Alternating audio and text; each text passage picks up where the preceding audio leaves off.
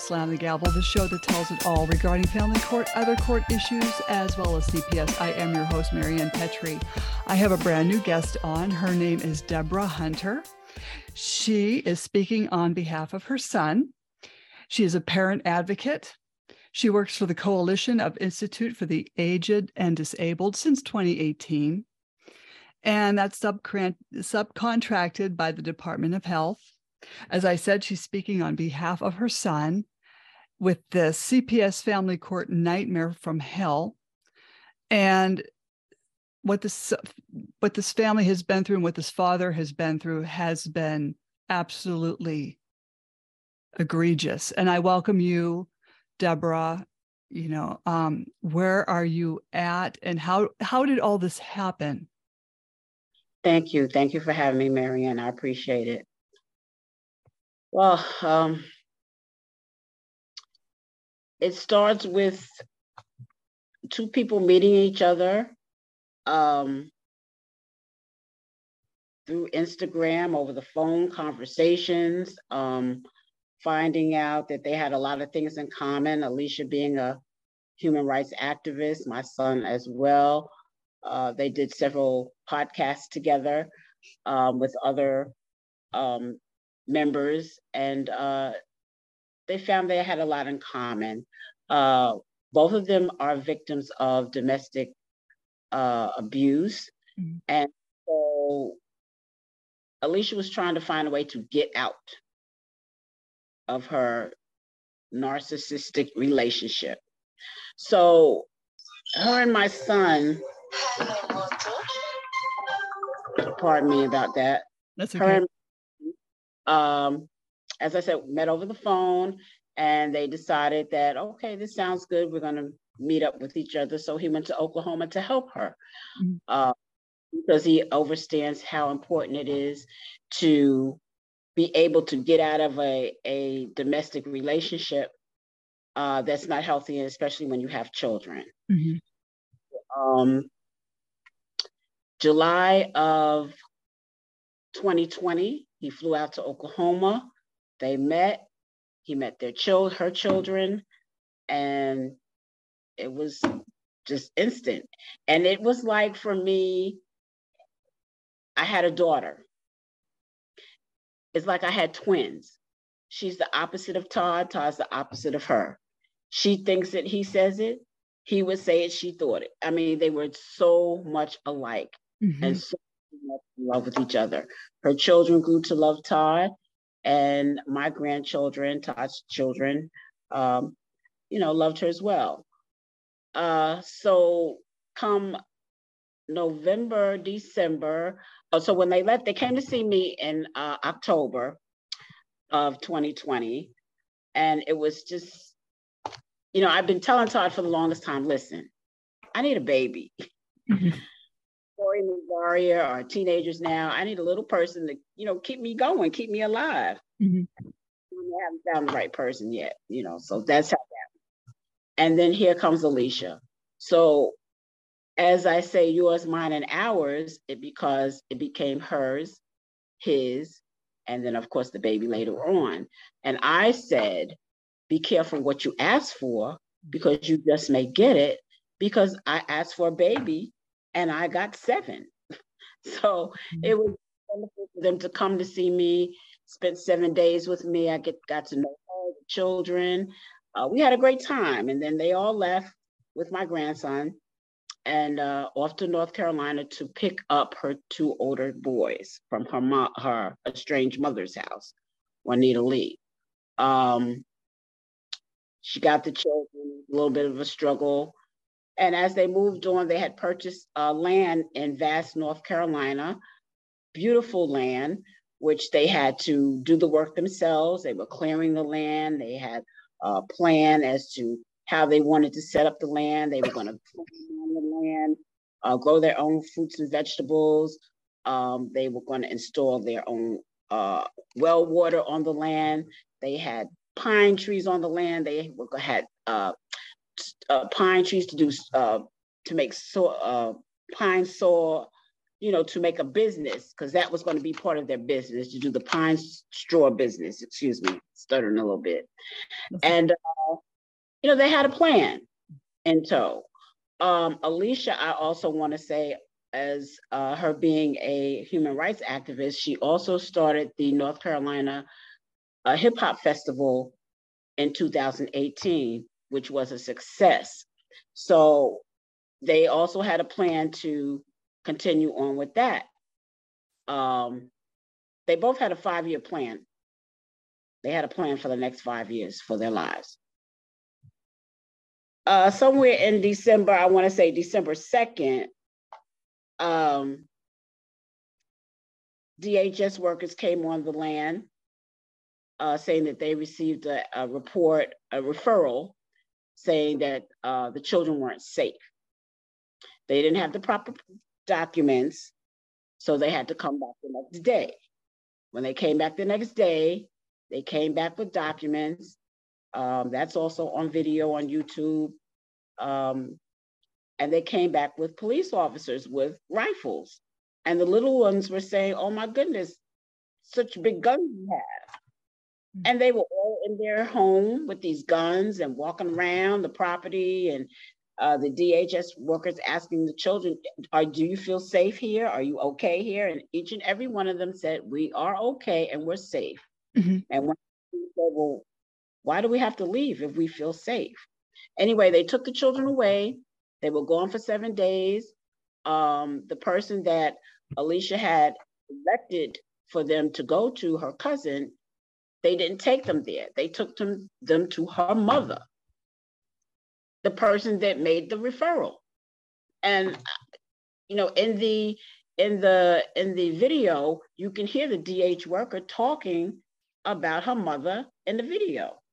Okay, so now the children are gone. They arrest my son.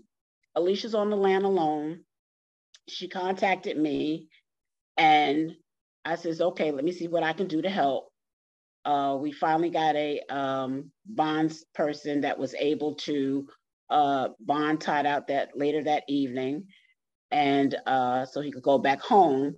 In the process of all that happening, they had to be in court the next day, and the DH worker took her keys. So therefore, they had no way to drive there to the courthouse to be on time. So had to call a locksmith to come and unlock the doors so they could you know, be at court on time the next morning. So they went to court. To make the story short, they went to court. Her uh, husband showed up, um, and they won their case. The judge ordered for my grandson to go back to his father, and Alicia's seven children to go back to her. Mm-hmm. They were supposed to set up uh, a meet and greet because the Alicia's mother did not want them coming to the home. Well, the meet and greet was never set up. So by the time Alicia and Todd got to her mother's house, the husband had gone there and picked up the children, his five, the Vic five, and took them to Oklahoma. And that's where the nightmare continues. So somewhere in the, maybe two weeks after uh, December 2nd, she called me and she said, Mom, I want to go get my kids. I said, Do what you have to do. I will support you. So off to Oklahoma they came.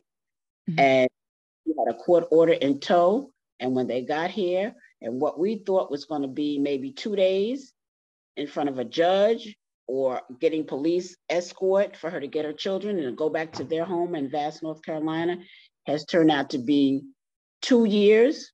And in the process of that happening, uh, just a lot of stress and a lot of uh, trauma for Alicia.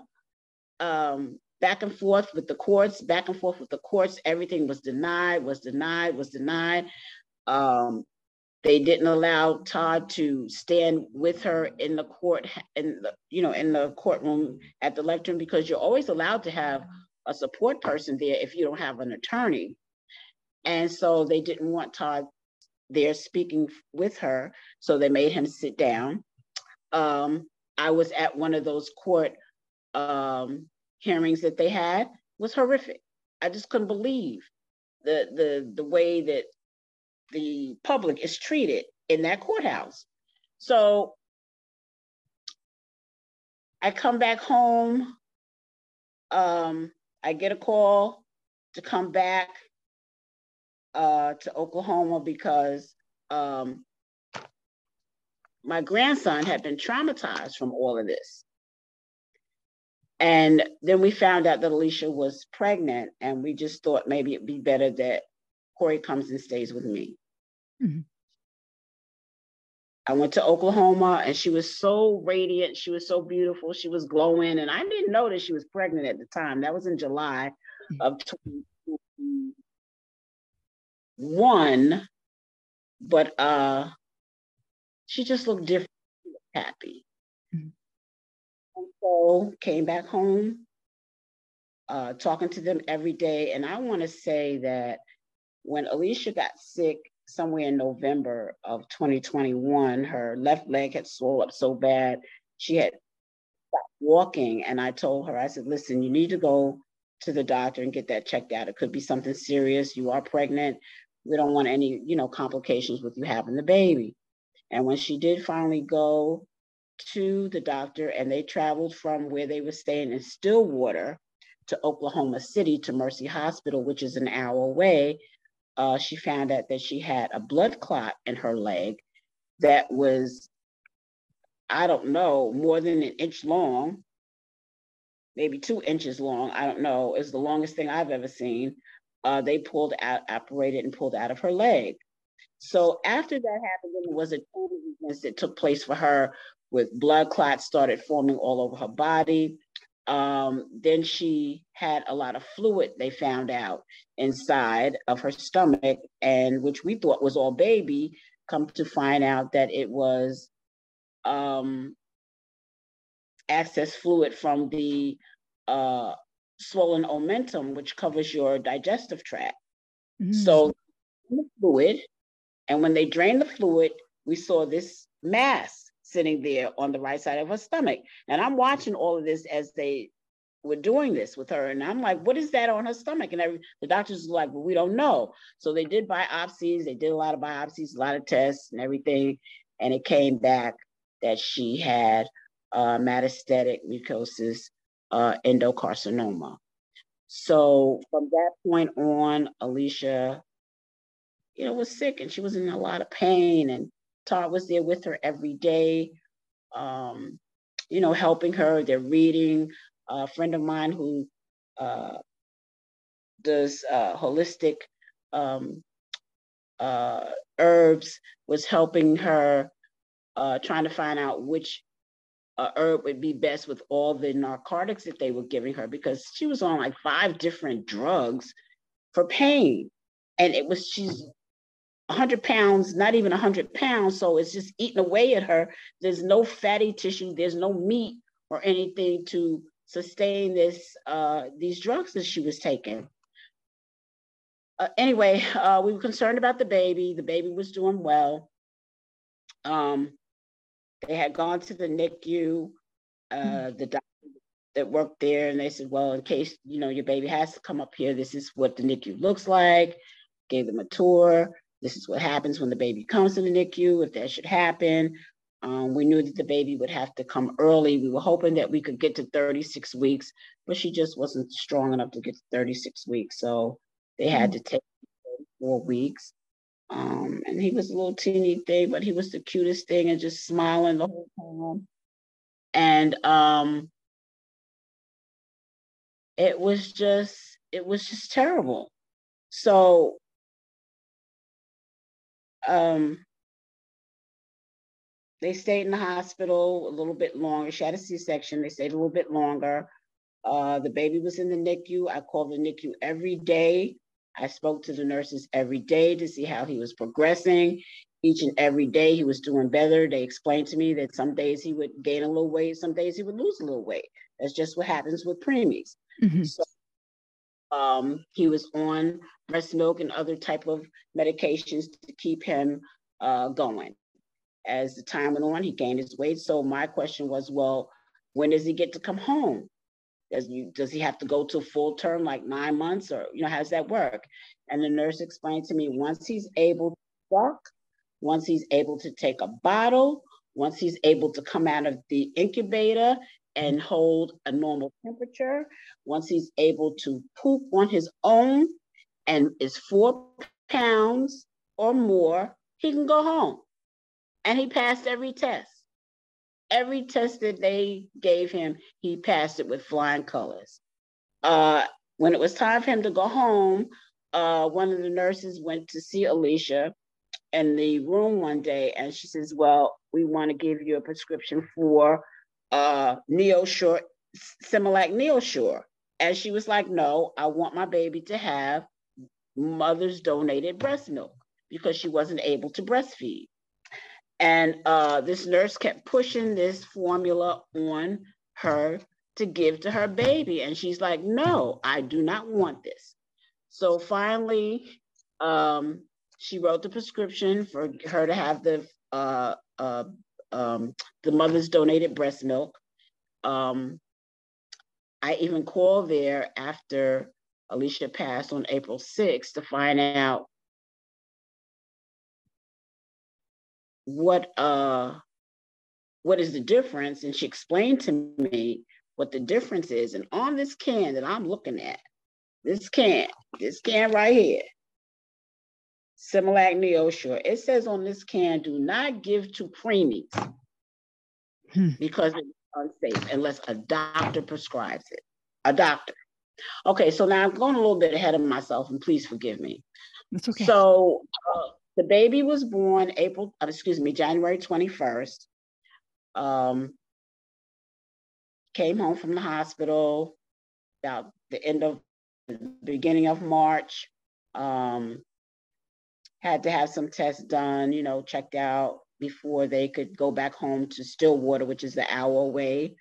Um, after he passed all his tests and saw the doctor, Dr. Solomon, they were able to go back home.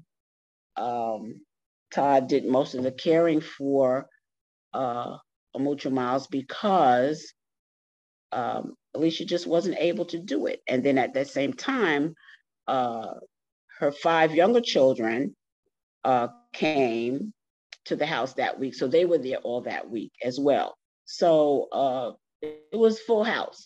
It was back to yours, mine, and ours. Mm-hmm. So um,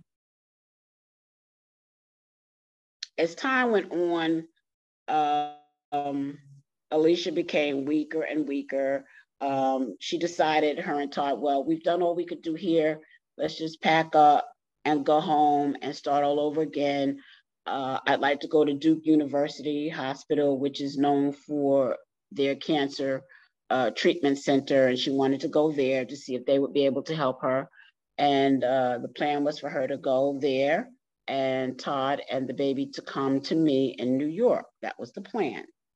Um, we were all on a Zoom call with her family. Um, yes, Todd did have a warrant out because um, he was on his way to pick up the crib for the baby.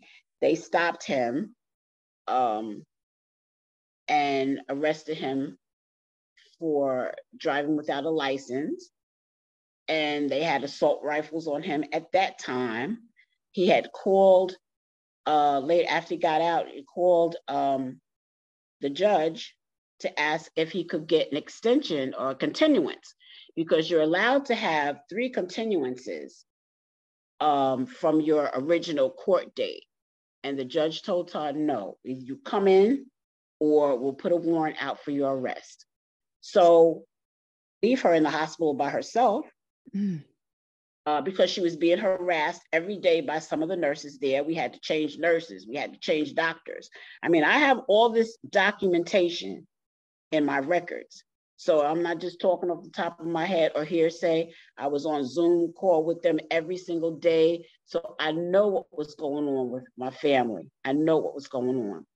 So they decided to come back home. Um,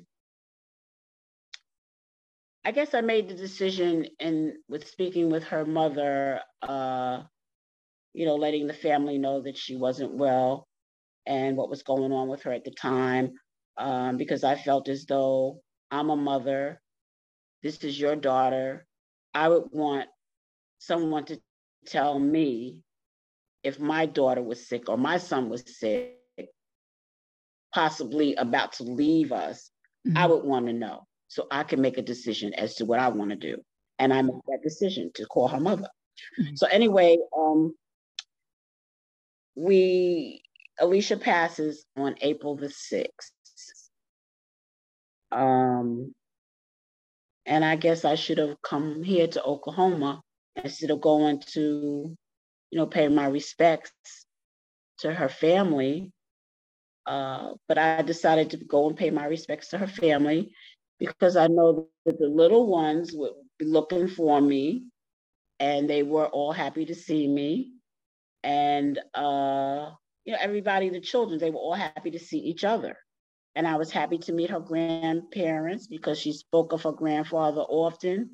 Um, he was part of her raising, her grandparents, so he was an important figure in her life. So she passes April the 6th. Um, I'm making my way to Oklahoma, but before I could get here on April the 20th, I'm on the phone with my son earlier that day, and he's showing me Miles, and he's feeding him, and he's cooing and doing everything that babies do. Um, he's looking at the phone as I'm talking to him because I talk to him every day since he's been on this earth. And even in her stomach, I talk to him then. Mm-hmm. And so he says, Ma, he says, a strange car sitting out in front of the house. And I says, Well, mm. just stay inside, don't go out. I said, You have everything you need? He says, Yeah, I got milk, got milk. Okay, good. So later on that afternoon, um, he says, There's some more cars uh, sitting out here now. I says, Okay, we'll just stay inside. So then it got to be later in the evening, and he calls me back again. He says, Mom, he says, um, DHS is here, uh, Amanda LaHue, uh, knocking on, banging on my door, wanting to see Miles. I says, well, don't open the door. So I'm, I, I, am talking to this lady on the phone. She says, well, I need to lay my eyes on the child. I said, why? She said, because I need to see him. I said, but why? She said, because I have a referral. I said, well, from who? She says, well, I can't tell you any of that. She said, mm. I have a referral. We have a concern about the baby. I said, What kind of concern could you possibly have? I said, Well, let her, let my son just put him to the window. You know, if you got to yeah. see him that bad, she says, I actually have to see him. Now it's nighttime. It's 9 30, 10 o'clock at night out here. They're at the door, police at the door. So she leaves. She says, That's okay. If he doesn't let me in, I'll get a way to go in. So they leave. And when she comes back, she comes back with a SWAT team. These officers have, uh, we have the body cam footage. These people have assault rifles. It's like five or six of them. You're talking about a man with a brand new baby in his home, living his life, grieving, and you come to his home with this Nobody ever called Todd and Alicia after she left the hospital to see if they were all right. Nobody called Todd after Alicia passed away to say, Todd, do you need anything, man? Can we, we help you with anything? Nobody called to see if these young people needed any help. Mm-hmm. Nobody. But yet they were coming to take the child. So the um the complex housing manager where they lived made a, a referral that she saw the baby not moving. Now, I don't know how she could see that through the glass or through the doors because the baby was was with Todd all the time. So I don't know how she could possibly see that. Um, when Amanda LaHue finally came in, busted into the house, and I'm on the phone with my son and I said, well, listen, don't let them bust your door down because if they bust your door down, it could be a lot of confusion. Somebody could get shot, the baby can get hurt. I said, just unlock the door so they can come in. Mm-hmm.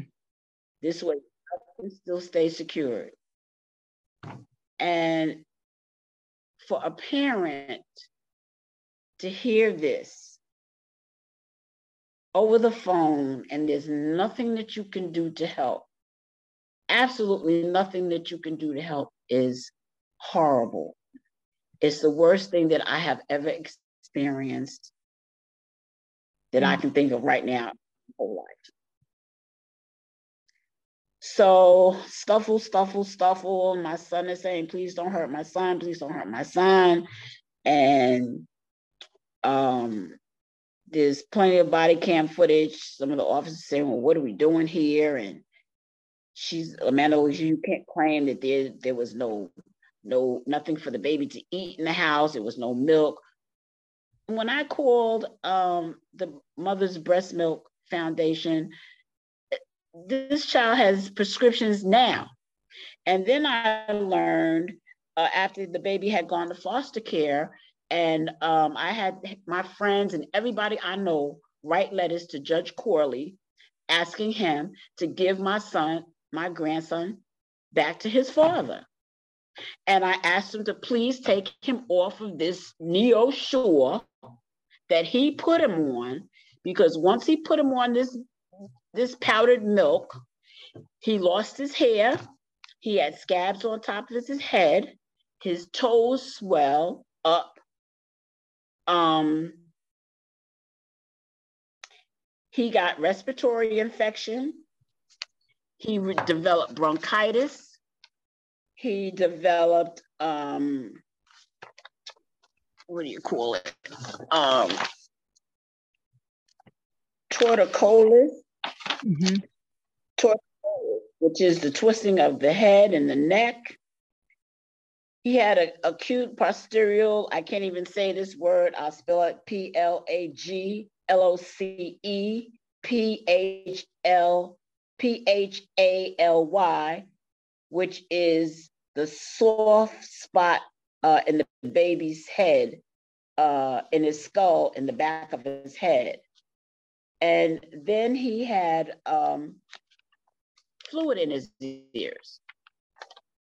So on December the 18th, he had to have um, tubes put in his ears. Bilateral ring, ring, ring myotomy uh, placement of tubes in each ear. So on October 20th, October 20th, my son, they took his visits away from every week to every other week. They increased the hours from one hour every week to now an hour and a half every two weeks. What type of bonding with someone is that? With your only child. The child has one parent whom he's got to know since he took his first breath. And now these people have taken him from him, put him in foster care. He's in the care of this young lady. I won't mention her name. Um, and that on October 20th, he had a visit with Miles, and he had a gash on the left side of his face, the left side of his, excuse me, left side of his temple, the left side of his jaw was swollen and had bruises on it. The left side of his lip was swollen. And he had this horrific diaper rash. It looked like something had been biting at him. His right testicle was swollen. And I filed a complaint. I mean, I had to really think about this thing. And I filed a complaint with the, the DHS Department of uh, the hotline on October 31st. That was my first complaint I filed against this foster care mother. And I asked for her to be the for Miles to be removed from her care. They told me they couldn't do that. So we went on. I came out here November the 2nd because my son had a court date November the 3rd. And I was here for that court date. Um, at which time the judge did allow me to speak. I introduced myself as to being Miles's grandmother, Todd's mother, and um, you've illegally kidnapped my grandson. Why? The charge was neglect, um, failure to thrive. Um, because my son was giving his son donated mother's breast milk and pureed fruit. Just you take a little bit, put it on the tongue, on on palate of his tongue. And um, a little bit of coconut oil because coconut oil increases um, the weight, mm-hmm. helps increase the baby's weight. And since he was a preemie, we wanted him to be healthy. He had the most beautiful golden skin, like I said, head full of hair, until he got in the hands of these people. So once I wrote my letter to Judge Corley, and I asked him to please take him off of this breast milk, this um, formula, because it states that it's not for preemies. So he decided, well, I'll keep him on the formula and I'll put him back on the uh, donated uh, mother's breast milk. But I don't know what the portion is that he put him on. So how do I know that he's even getting it at all?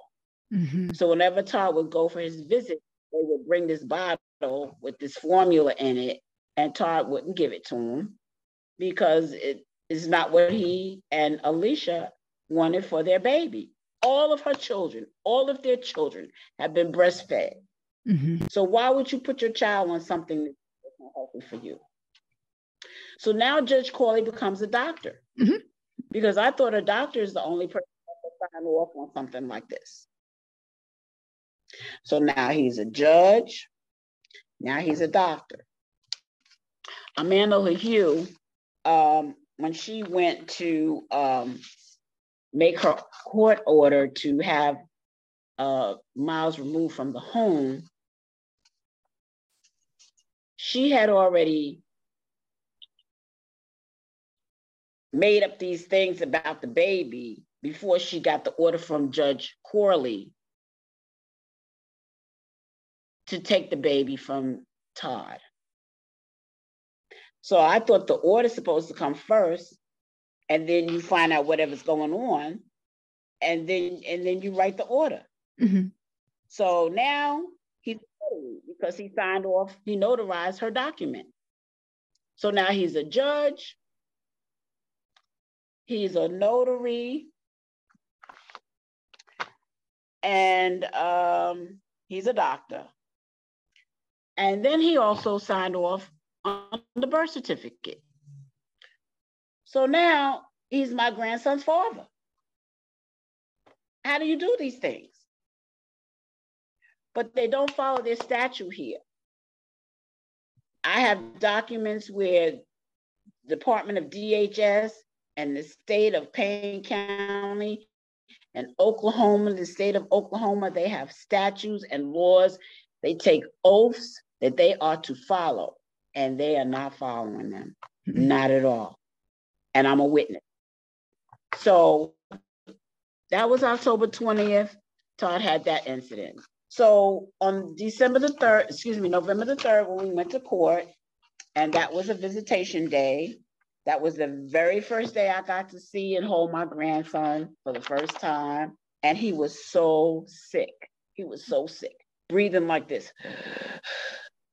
Mm. And you just hear his little chest in and out, in and out, and you can hear the wheezing, green snot in his nose, uh, crusty, you know, snot in his nose, um, skin dry, toes swollen, toe jam in between his toes.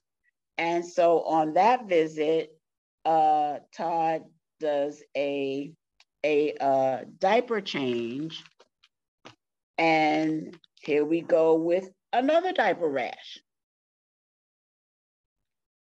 And I'm like, well, what is going on with the diaper rash? So, uh, excuse me, that was, uh, excuse me, that was November the 17th, because as I said, it was every other week.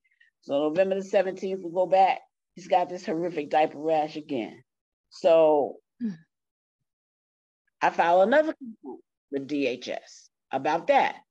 I want my grandson to be removed from this lady's care.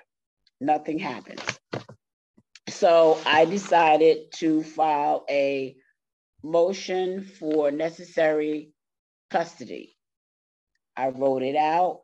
Um, I listed all the uh, uh, diagnosis from the medical professionals.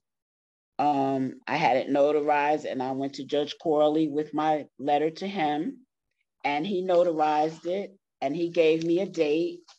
Um, well, he signed off on it and he gave me a court date to appear uh, on December the 1st. So I went to my hearing. Um, when the uh, November the 3rd happened, that court date, and I stood up to speak. Uh, Miss Brenda Nip, who represents the the other side, uh, didn't want me in the courtroom. She says, I'm not a party to the party. I have nothing to do with the case. Um, didn't even want me in the courtroom. Why is she here? And anyway, Judge Corley let me say what I had to say. Um, he gave me a hearing on December the 1st to come back for my motion for necessary custody.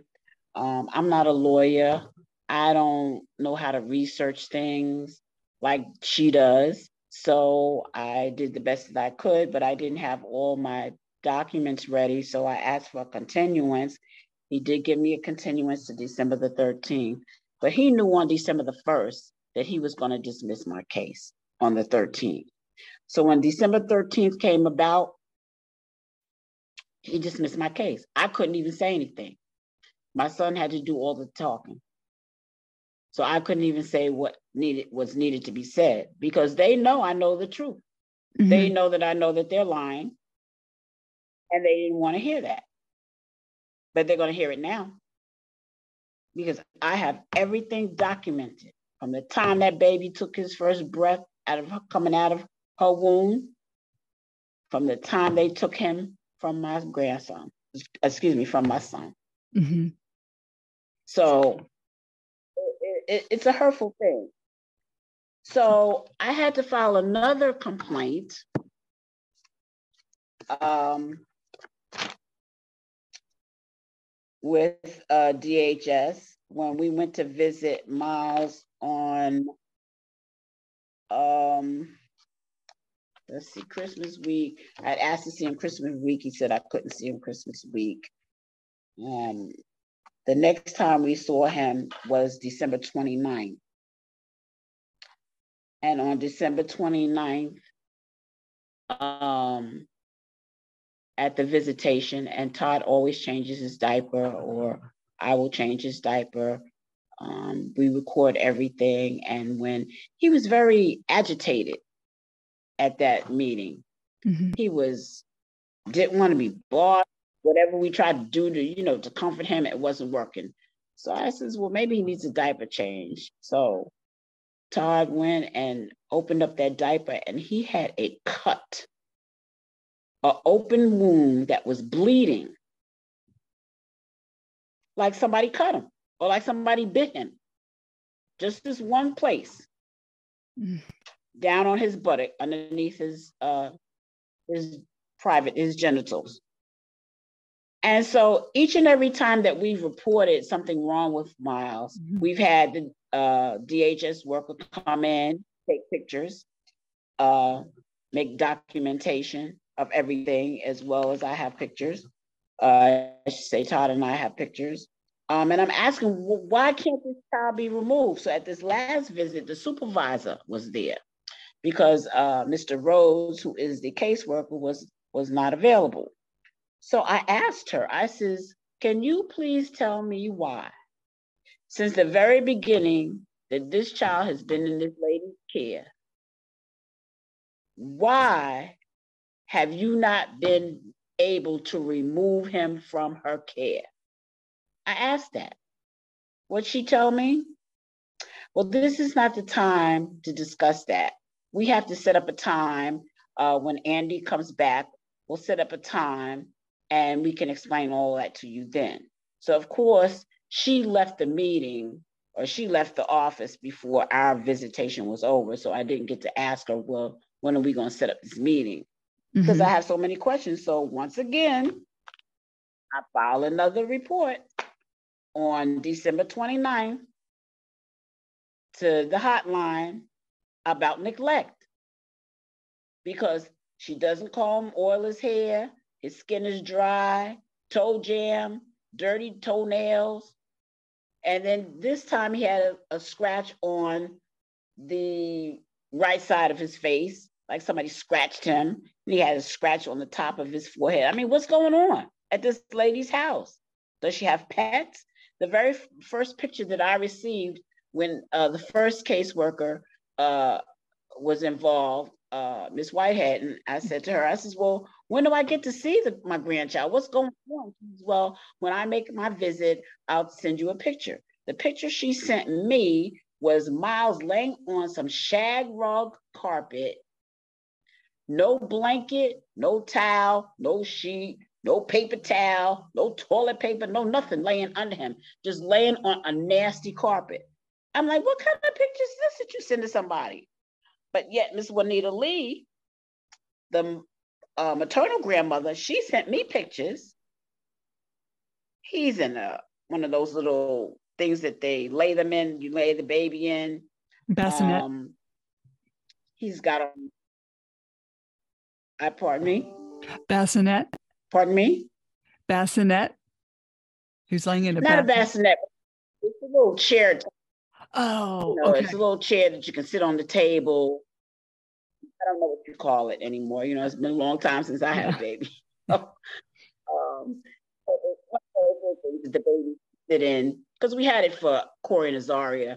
You know, we fed them. You can put them in it. You can feed them in it, and just sit them there so you can watch them. Put it on the floor, whatever. But it can't sit on the table if you want to feed them in it.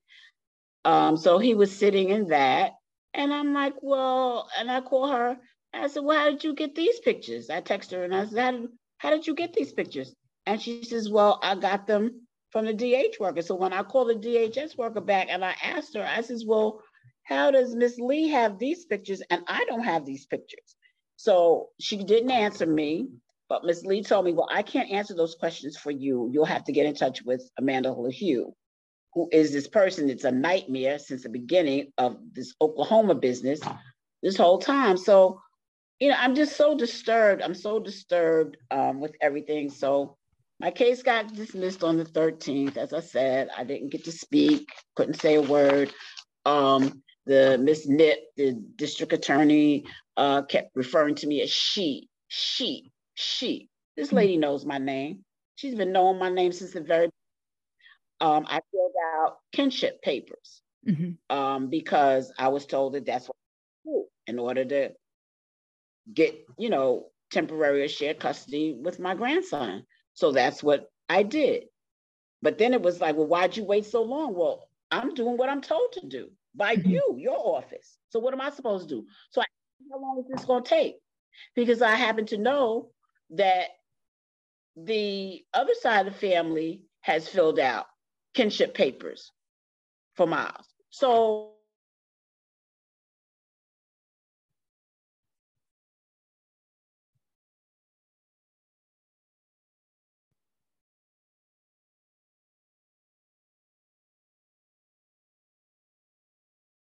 Are you there? Yes, I'm here. Can you hear me? I can hear you. Okay. Um, they have to do a home visit at your place first, and then uh, all this back and forth. Just give Miles to his father so they can come home. This is not our home. We don't mm-hmm. live in Oklahoma. Mm-hmm. This is racist. These people are racist out here. I've met a couple of nice people. Don't get me wrong. I've met some nice people. But these people in that courthouse is horrible. They're mean. They talk to you. The judge yells at my son. His father's been dead for two years now. Mm. Since he become his father, to be yelling at him. I don't even yell at him. Mm-hmm. But it's, it's a whole horrific, horrific scene. So um, I'm asking for prayer. We're asking for help. Um, Todd did an interview, I believe it was September the 12th last year, with Robbie Robertson for the Oklahoma Post, uh, in which Mr. Robertson told the whole story from um, everything that happened to them in North Carolina. Um, he has video footage of some of that, uh, as well as um, his interview with Todd here on September 12th.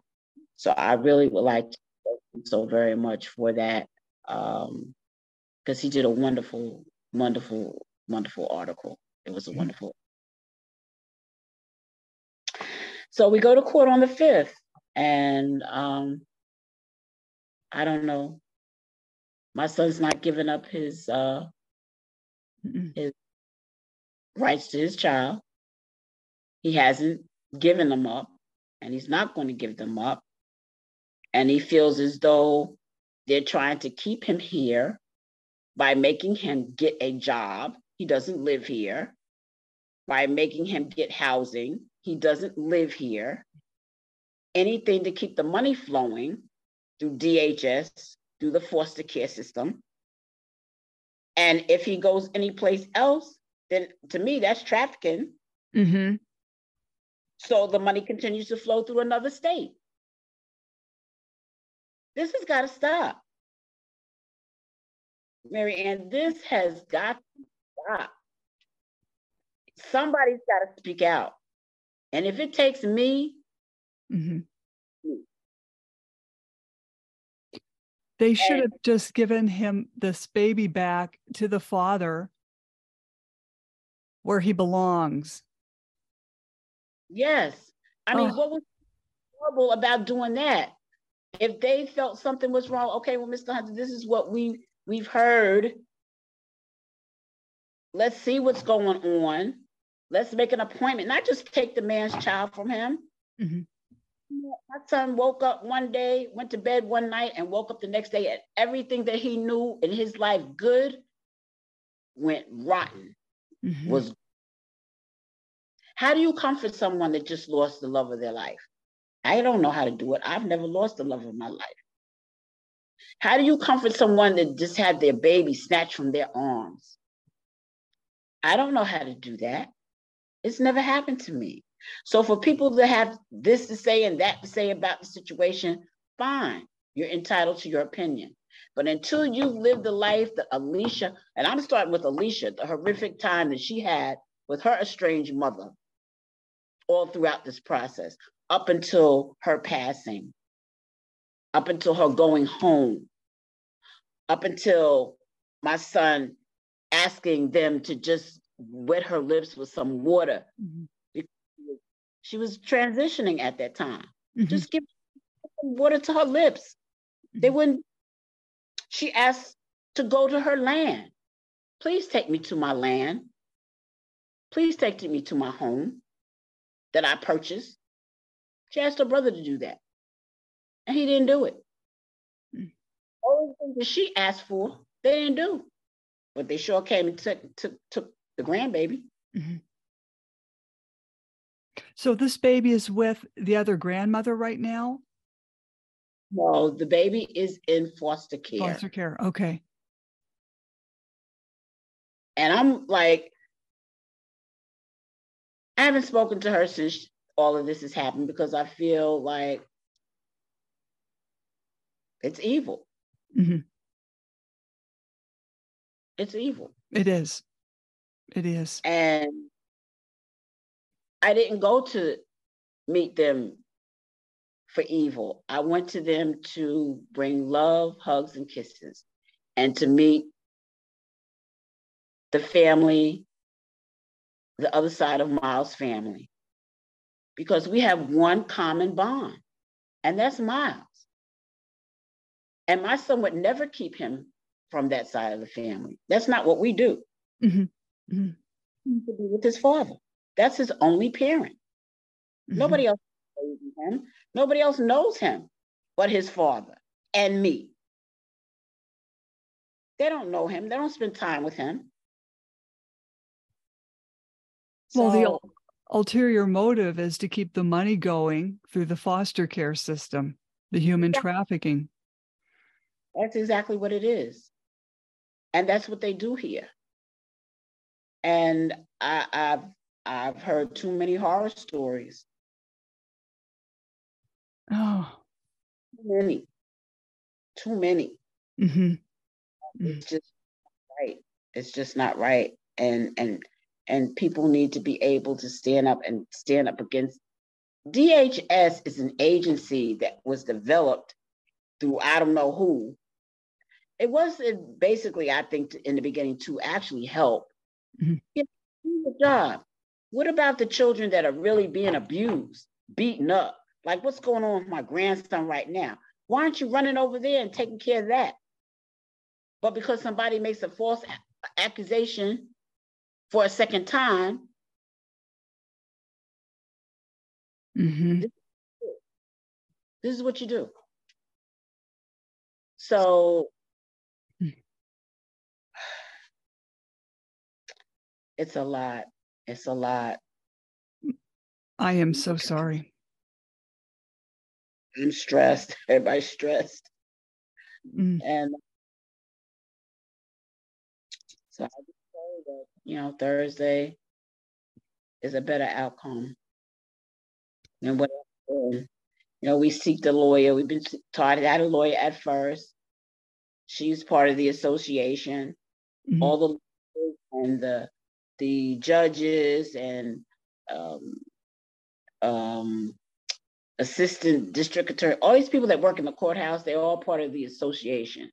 Mm. It's like a little family's thing that they oh, belong. Yeah. And so, and they've got their pictures posted all over this, you know, and then they have the nerve to have sayings that of what Martin Luther King said. And and I'm like, how how could you do that? Because mm-hmm. you're not not being fair. You're not following the oath that you swore to, to uphold, to tell the truth, to be biased, to be lawful. Mm-hmm. They're not doing any of that. oh. I the first time I went to court with them, and uh, there was a case going on, custody uh, case about um, uh, what do you call it? When you have to pay the money, mm-hmm. the parent, and the district attorney, uh, Ms. De La Cerda, who was on our case, my son and Alicia's case, she had to recuse herself. Mm. She was part of that association. Uh, but anyway, she was taking care of this case, and she turned around to the gentleman who, you know, was up facing the judge, and the, he had worked it out with his lawyer, whatever the payment was going to be. It had already been arranged. And she said to the judge, um, I want you to uh, take his shoes. His sneakers cost $250. And everybody in the courtroom was looking at this brother with these sneakers on, like, how do you know how much his sneakers cost? And how can you ask somebody to turn in their shoes as a payment for child support? I was like, what kind of circus is this? This is a kangaroo court. It is. It's he horrible. Didn't give, he didn't give them their his shoes, did he? No, he did not. Like, oh my God. I was like, oh my goodness. I just, I couldn't believe it. That was my first time coming here and being mm. in the court. So it's, it's, it's, it's just terrible. Court was over one day um, before Alicia passed away, and um, court was done. And you know, er, okay, court's adjourned. The gavel goes down, and everybody's you know getting themselves together, leaving out the courtroom. And my son is speaking to Alicia, but everybody's you know making their way out of the courtroom. And the judge he turns around, he says to Todd, "He says, what did you say?" And Todd told him what he said. And do you know he held him in contempt? You can't hold anybody in contempt of court if court is over. So I had to let him go. What was that for? Intimidation. You know, and and my son is not threatened by them. I'm telling you, Todd and Alicia, one of the most intelligent people I know, two of the most intelligent people I know, because they read the law, they know the codes, they know the statute here. They read, they're readers. Mm-hmm. So they're not stepping any, into anything blindly. I had a lawyer tell me that had to bail my son out. He says, you know what? He said, my colleagues told me that your son does a wonderful job in that courtroom all by himself. I said, yeah, he's good at what he does because he does his research. But they want him to have a lawyer, one of their people, a mouthpiece. And when he had her, Miss Kennedy, and when it came to the subject of this, mm-hmm. he froze. And she couldn't stand up to Judge Corley and say, this is not what the parents asked for. They want donated breast milk. Mm-hmm. It's the can. She couldn't do it. So Todd had to let her go. I would have let her go. Mm. But you're representing me. So if you're not gonna stand there and speak for me, you get in front of the judge and you scared that you're not gonna get your little, you know, upgrade, promotion, or whatever it is. Mm-hmm outcast from the association. So what are you working for? What are you representing your client for if you're not going to represent your client? So Oh, I'm sorry. I I'd like to have you back on the podcast to see how it goes after the fifth. I appreciate it. I will come back. Mm-hmm. Mm-hmm. So we were trying to, you know, since I've been here, uh, I've had, I've been blocked. I've been blocked some kind of way from moving forward in my thought process and how to do things in a normal, timely way. I've been blocked from doing it. And it's just up until two weeks ago, I guess somebody made some special prayer for me. It's like I woke up. Mm-hmm. Now I've been able to do things, but we're at the 11th hour now. And so I've been trying to write this GoFundMe page over because the original one didn't seem like everybody said it was too much. So I was trying to rewrite it to make it shorter.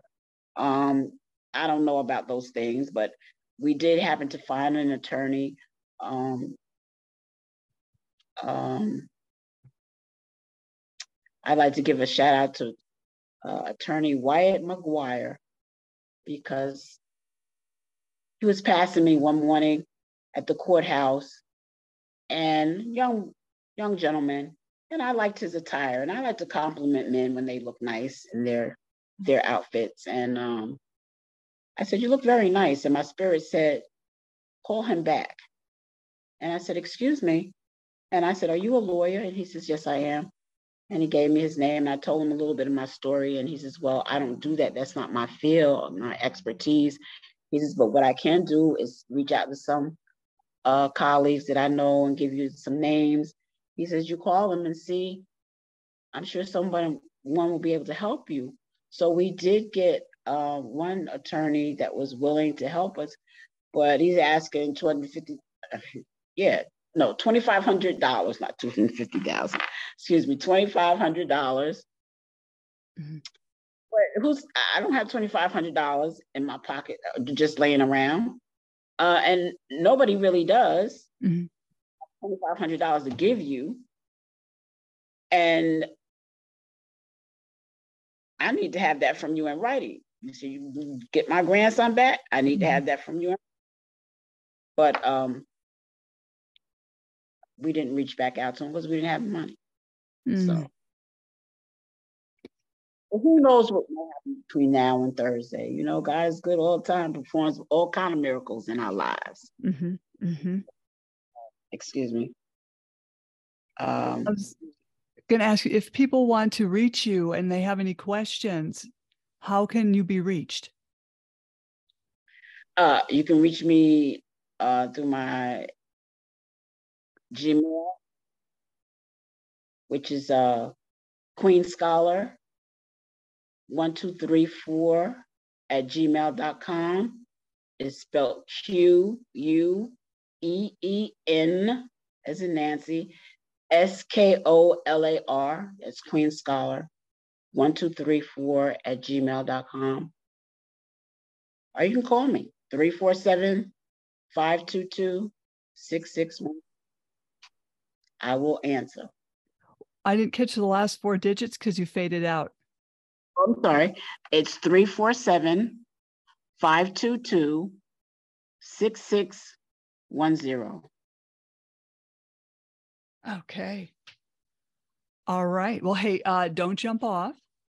Okay. Slam the Gavel a podcast to help the public understand what really goes on in these family courtrooms. I am your host, Marianne Petrie, author of Dismantling Family Court Corruption Why Taking the Kids Was Not Enough, and Cry Out for Justice Poems of Truth. Please join us here in the very near future with Deborah Hunter and uh, the update with her story. So I thank you for speaking out, Deborah. Thank you very much. You're welcome. Thank you for having me.